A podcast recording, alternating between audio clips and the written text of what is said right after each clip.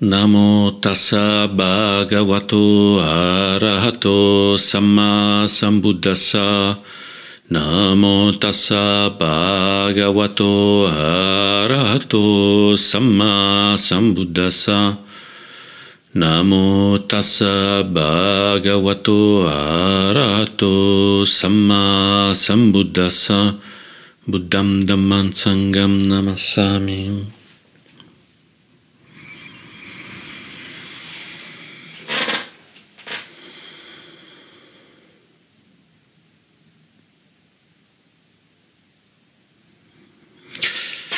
C'è un'idea, un'idea piuttosto diffusa che, nelle, che nella meditazione non bisogna, non bisogna pensare, anzi che la meditazione è tanto più efficace quanto più si riesce a non, a non pensare.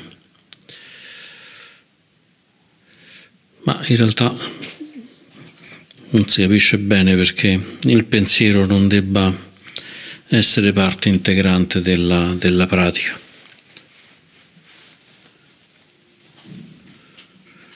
Se non avessimo capacità di pensiero non, non avremmo avuto nemmeno la capacità di iniziare a voler praticare, di metterci seduti, di voler leggere un testo del Buddha.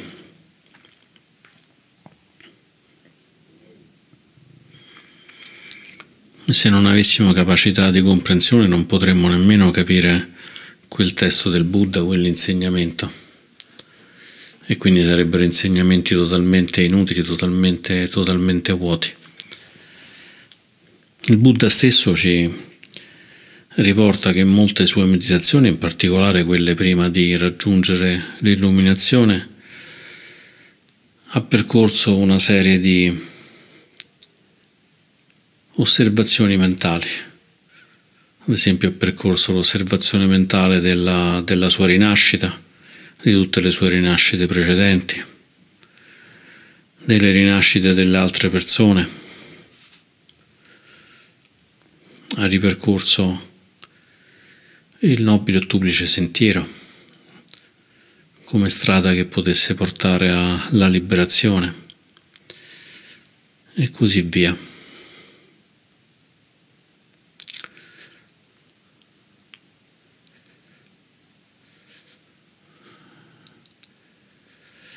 Forse la differenza che ci consente di approcciare meglio questo, questo discorso del pensiero è questa idea che il pensiero di per sé sia, sia dannoso, ma quando andiamo a vedere perché è dannoso spesso lo riteniamo tale perché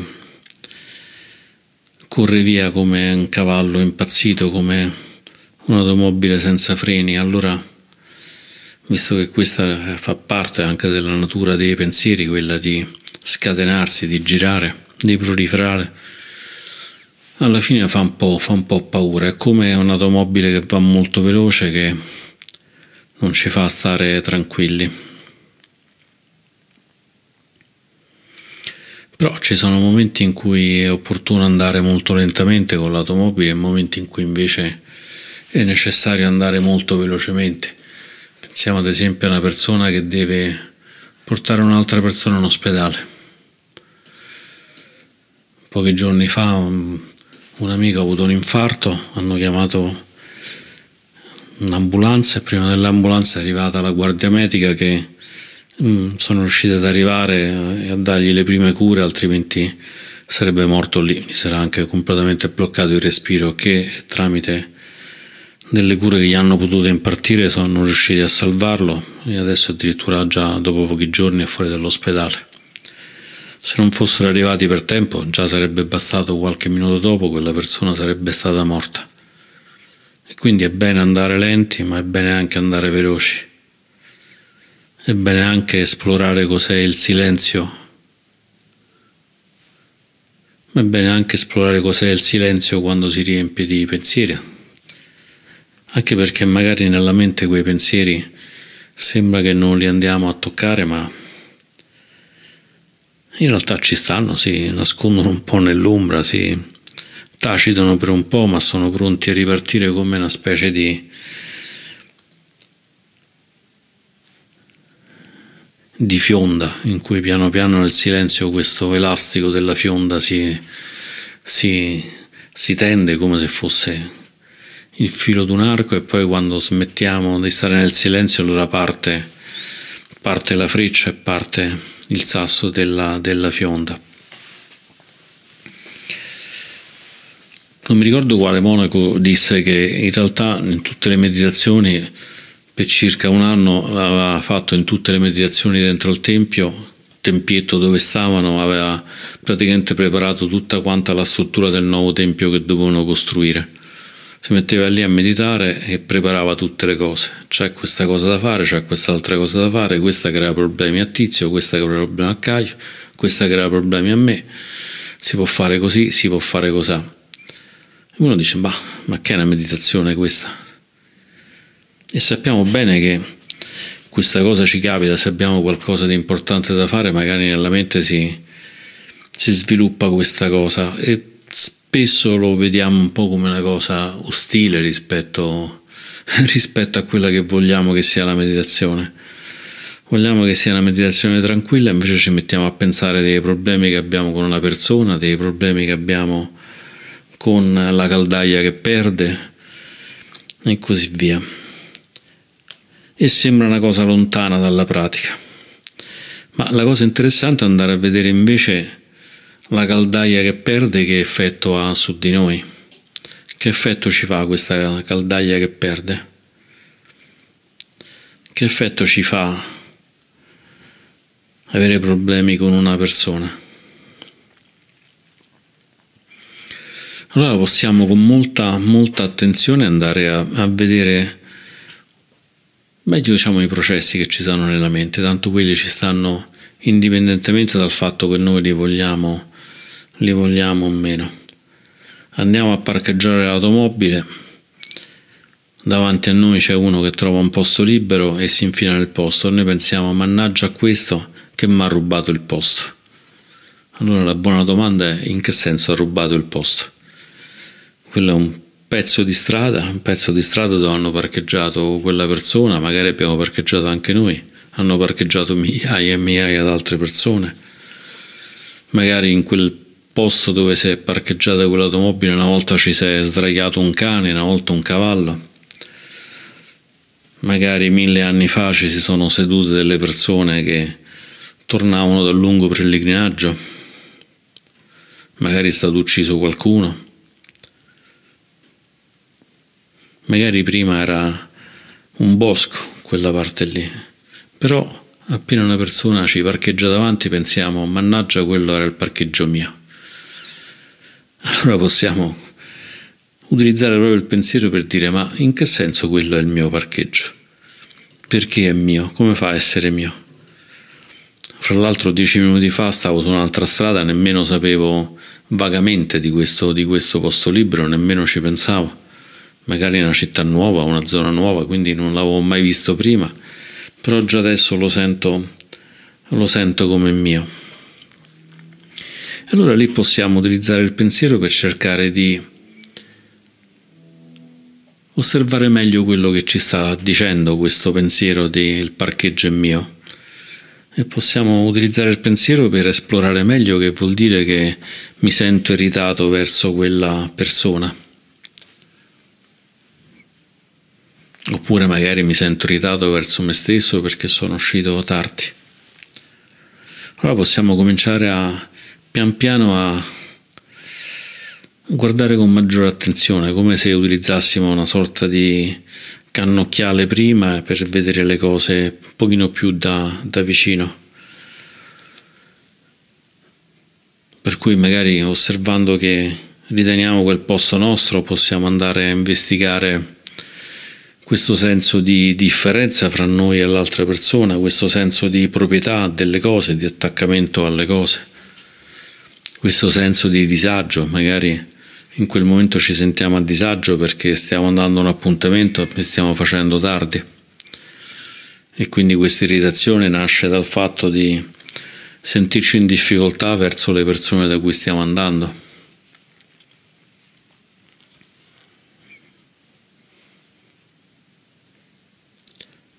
questa difficoltà nasce dal fatto che pensiamo di arrecare disagio, di arrecare danno a queste altre persone.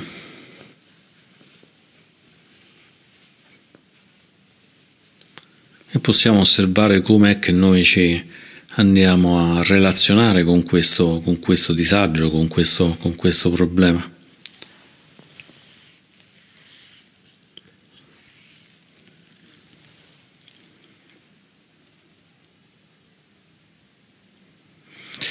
Questo ci può dare anche degli spunti, degli spunti su una maggiore responsabilità, su una maggiore responsabilità. Se ci rendiamo conto che il nostro fastidio, la nostra irritazione nasce da, dal pensiero di creare problemi agli altri, magari questo ci può dare l'indicazione della prossima volta di uscire qualche minuto prima, ammesso che sia possibile per poter cercare un parcheggio più comodamente, per poter arrivare puntuali, per poter cambiare pian piano le cose che facciamo nella vita, il modo in cui ci relazioniamo alla vita.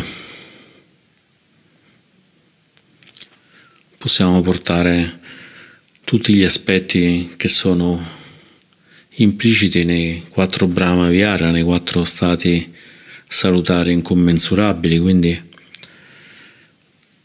portare dentro la gentilezza amorevole, essere gentili sia verso la persona che ha parcheggiato, sia verso di noi che non abbiamo trovato il parcheggio, quindi non irritarci né nei nostri confronti né nell'altro. Possiamo essere compassionevoli, quindi riconoscere che anche l'altra persona aveva bisogno di parcheggiare che magari quello lì è stata una buona soluzione per quella persona possiamo portare la gioia, la gioia di risultati anche che non sono i nostri e quindi essere felici che magari non abbiamo parcheggiato ma l'altra persona sì. E possiamo portare anche l'equanimità, di dire vabbè adesso non abbiamo parcheggiato, il mondo non finirà per questo parcheggio, andiamo a cercare serenamente un altro, un altro posto. Pensiamo a quanto, quanto saremmo più liberi se cercando un parcheggio vediamo qualcuno che ci parcheggia davanti e pensiamo che bello, ha parcheggiato. Soltanto questo. E poi giriamo e continuiamo a cercare un parcheggio senza irritarci né niente. Pensate quanta fatica che faremmo in meno rispetto a dire mannaggia sono uscito troppo tardi, guarda questo mi ha rubato il posto perché ho preso questa macchina così grossa, perché ho preso questa macchina così piccola. E giù irritazione, continuando a pensare oh, sto facendo tardi.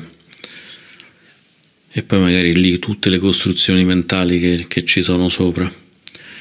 Allora osservare queste costruzioni mentali, osservare questi, queste proliferazioni così rapide, così veloci, così tipicamente negative le proliferazioni mentali hanno questo di caratteristico che sono pressoché sempre negative.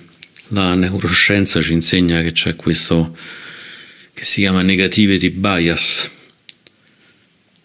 che in generale insomma le cose se stando fermi, se dobbiamo scegliere se una cosa è positiva o negativa rispetto a, a quello che è la nostra essenza, tendiamo più a pensare alla cosa negativa.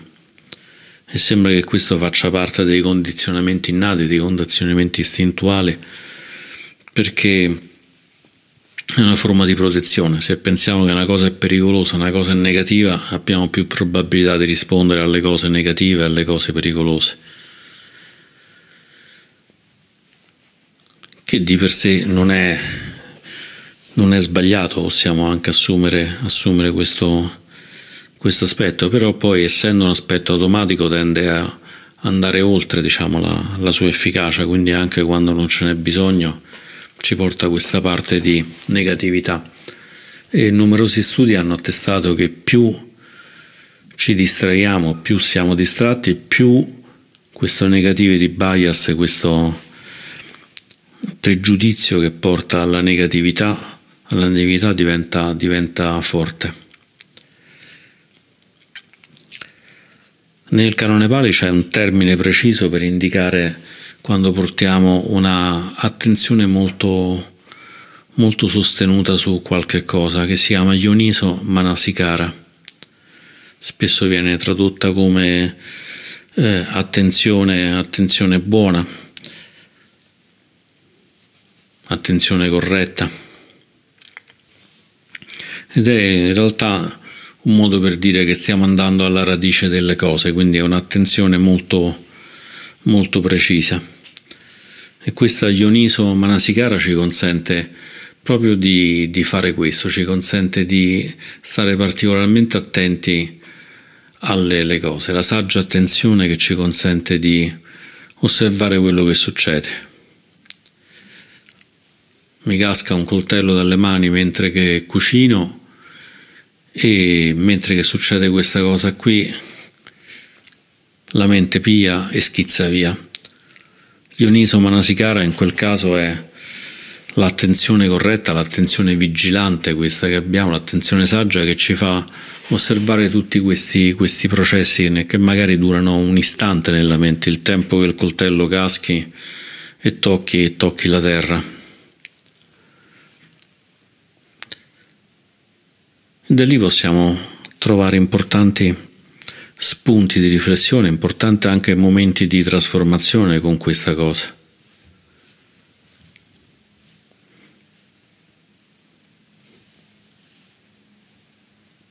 Magari potremmo pensare, vedi, questo coltello mi casca perché me l'ha regalato Tizio Caio.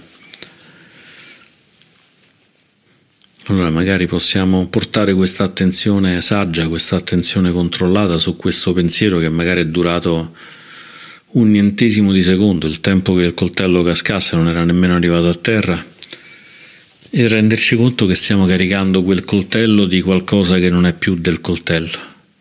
Quel coltello non è quella persona, quel coltello non è la relazione che noi abbiamo con la persona. Però maneggiando quel coltello continuiamo a, a farlo vivere come se fosse una sorta di oggetto magico di quella persona che ce l'ha regalato, di quella situazione in cui ce l'ha regalato e così via. Allora magari rendendoci conto di questa cosa, raccogliendo il coltello da terra, possiamo riconoscere che quello è solo un coltello una cosa che serve per tagliare le cipolle, che serve per tagliare le zucchine. Non è né di quella persona, non è nemmeno nostro. Se dopo aver tagliato le cipolle e le zucchine morissimo in quel momento, quel coltello lo prenderebbe qualcun altro e non sarebbe più né il coltello regalato da Tizio né il coltello posseduto da noi, ma diventerebbe forse il coltello di qualcun altro addirittura verrebbe gettato via nel secchio anche se noi magari l'abbiamo reputato un coltello particolarmente prezioso. Questa Ioniso Manasikara, questa attenzione saggia, questa attenzione che ci consente di andare alla radice delle cose, ha come contraltare la, il contrario che è con l'alfa privativo, a Ioniso Manasikara l'attenzione non saggia, l'attenzione non esistente, diciamo, la distrazione poggiata nelle cose.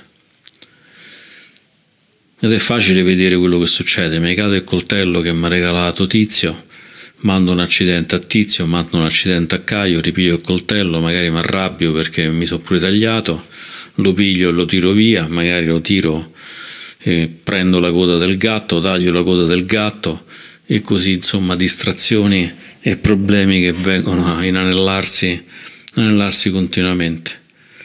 Sembrano un po' stupidaggini, ma ho letto sul giornale che c'è stato una, un signore che ha discusso con la moglie e prendendo il coltello della cucina gli ha tagliato la gola. Poi ha chiamato la polizia, mentre che stava lì inebetito, la, la moglie quasi morta dissanguata. In realtà hanno fatto in tempo ad arrivare alla polizia e poi dopo è morta. Ora non so se questa persona volesse uccidere veramente la moglie, probabilmente no, altrimenti avrebbe avuto un comportamento un minimo più razionale. Basta pensare che magari un momento di rabbia, un momento di disattenzione, con la mano sul coltello, con la mano sul coltello, e si finisce a uccidere una persona, una persona magari anche quella a cui si tiene, si tiene di più. C'era mio padre che faceva sempre togliere i coltelli, quelli grandi dal tavolo. Dice levate questi coltelli, riponeteli perché non si sa mai chi entra dentro casa, non si sa mai che può succedere. È un po' una sorta di negativi di bias. Vedere un coltello e pensare subito al male di questo coltello. Mm.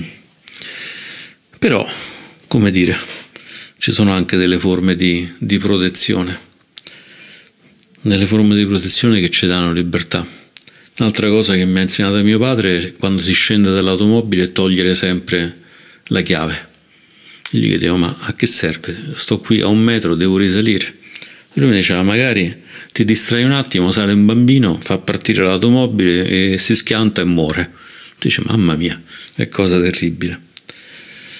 Poi in realtà si scopre che raramente, ma succede. Allora, quando uno toglie la chiave dalla macchina, se la mette in tasca, anche se sta lì a far chiacchiere con un amico a 5 metri di distanza, c'è questa cosa fantastica di potersi rilassare, di aver disannescato dei, dei possibili rischi. E con la mente possiamo fare la stessa cosa. Possiamo riconoscere i rischi, riconoscere i momenti in cui veramente stiamo rischiando di perderci con, con l'attenzione che portiamo ai pensieri e poi pian piano cominciare a disinnescare tutte quante queste cose. Riesco a riconoscere che quando mi trovo in certe situazioni divento incredibilmente radioso, rabbioso, incredibilmente preoccupato, incredibilmente impaurito. Allora pian piano riconoscendole provo a non, a non starci in quelle situazioni, provo a creare delle situazioni in cui non, non, non, non ci sia rabbia, non ci sia paura, non ci sia agitazione. E la meditazione chiaramente è il campo, il campo di esercitazione migliore per questo. Per cui giocando con i pensieri, osservandoli, smontandoli, andando alla base, vedendo quello che c'è, possiamo applicare al massimo questa Ioniso Manasikara, questa attenzione saggia che ci consente di andare alla radice delle cose. Se in meditazione buttiamo una domanda strana ma difficile che è perché sono nato? Questa è una domanda che a Giancià diceva di farsi più volte al giorno, la mattina, dopo pranzo e la sera. Perché sono nato? Pensate quanto è difficile questa domanda. Pensate quanto ci tocca nel profondo questa domanda. Allora osservandola in meditazione possiamo essere un po' scienziati di noi stessi perché quello è il momento giusto con la mente che si è un po' pacificata, la mente che si è un po' rilassata, di osservare quello che sorge, di osservare gli impatti. Ora possiamo scoprire del, che la ragione del perché sono nato va a toccare proprio la, l'essenza, diciamo, di questa realtà condizionata dall'ignoranza. Il Buddha ha insegnato nel Padiccia Samuppada, nella produzione condizionata, che c'è tutta una lunga serie di, di passaggi in cui noi partiamo dall'ignoranza e dall'ignoranza si generano le formazioni karmiche, le formazioni che hanno dato luogo a delle altre cose. E queste formazioni karmiche danno luogo a un corpo, a un corpo e una mente, un corpo e una mente che sono dotate di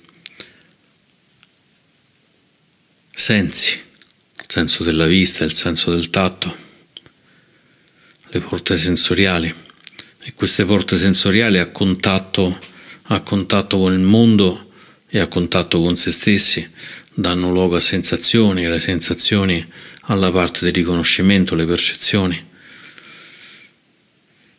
E quando già abbiamo queste sensazioni in cui già riconosciamo che qualcosa è piacevole e spiacevole, già tendiamo a dargli una ulteriore coloritura karmica, fino al punto di rischiare di avere attaccamento, di avere questo forte attaccamento che ci condiziona in modo forte. e queste forme poi di attaccamento ci portano alla voglia di, di cambiare, di trasformarci, di rinascere, di essere qualcos'altro e questa cosa di voler essere qualcos'altro poi porta inevitabilmente alla nascita, la quale nascita chiaramente è foriera di tutti gli aspetti negativi che conosciamo, che sono quelli di vecchiaia, di malattia, di morte, tant'è che poi si arriva alla morte. E poi dalla morte ricominciamo un'altra, un'altra volta, un altro giro di danza, come si suol dire, in cui sempre tutto quanto questo ciclo che è condito dall'ignoranza ricomincia con altre formazioni karmiche, un'altra volta Namarupa, forma e mente, e così via, e così via continuando. Per cui magari possiamo osservare la domanda del perché sono nato, che il perché sono nato sta proprio in tutti quanti questi, questi passaggi, in tutti quanti questi giri che il Buddha ci ha dato in modo analitico, ma che vogliono dire abbastanza poco se poi non, non, li, facciamo, non li facciamo nostri.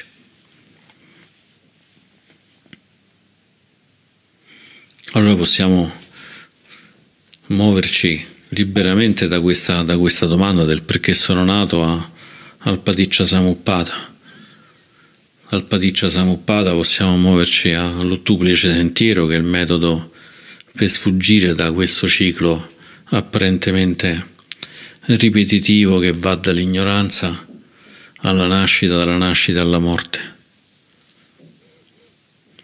E questo lo possiamo fare con la mente, lo possiamo fare col silenzio e lo possiamo fare con la mente. Per alcune persone funziona meglio il silenzio, per alcune persone funziona meglio la mente per la stessa persona può funzionare meglio una cosa una volta, una cosa un'altra. Senz'altro però solo mente ci porta fino a un certo punto e poi ci si ferma. Ma anche solo silenzio senza utilizzare il raziocinio non ci porta molto più lontano. E quindi con questa visione armonica, con questa visione della via di mezzo in cui il Buddha non diceva semplicemente state lì seduti e meditate, ma ci diceva meditate su il Paticcia Samuppata, meditate su queste dodici iterazioni, meditate sui sette fattori di illuminazione,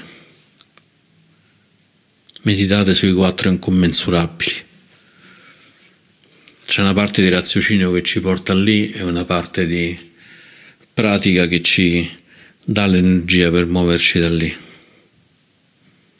ma siamo esseri pensanti, esseri pensanti occidentali, quindi con il pensiero che è massimamente considerato e massimamente sviluppato e direi che non possiamo certo, certo farne a meno. Farne a meno completamente significa abbandonare quelli che sono gli insegnamenti del Buddha.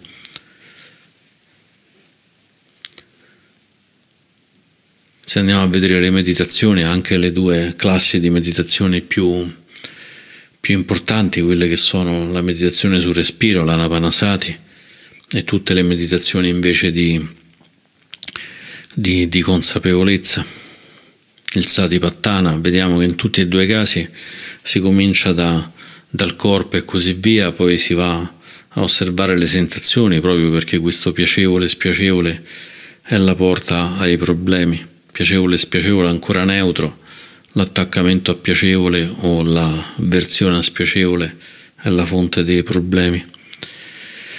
Per poi andare a osservare meglio la mente e la coscienza e poi finire invece con i Dharma in tutte e due queste classi di meditazione. Classi intendo queste famiglie di meditazioni.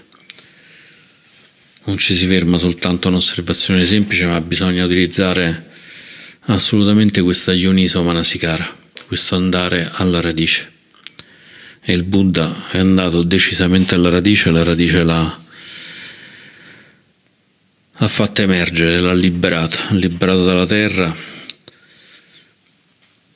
E così si è liberato lui e ha creato le condizioni per liberare tutti gli esseri dell'universo. E così noi possiamo andare a osservare bene queste radici per cercare di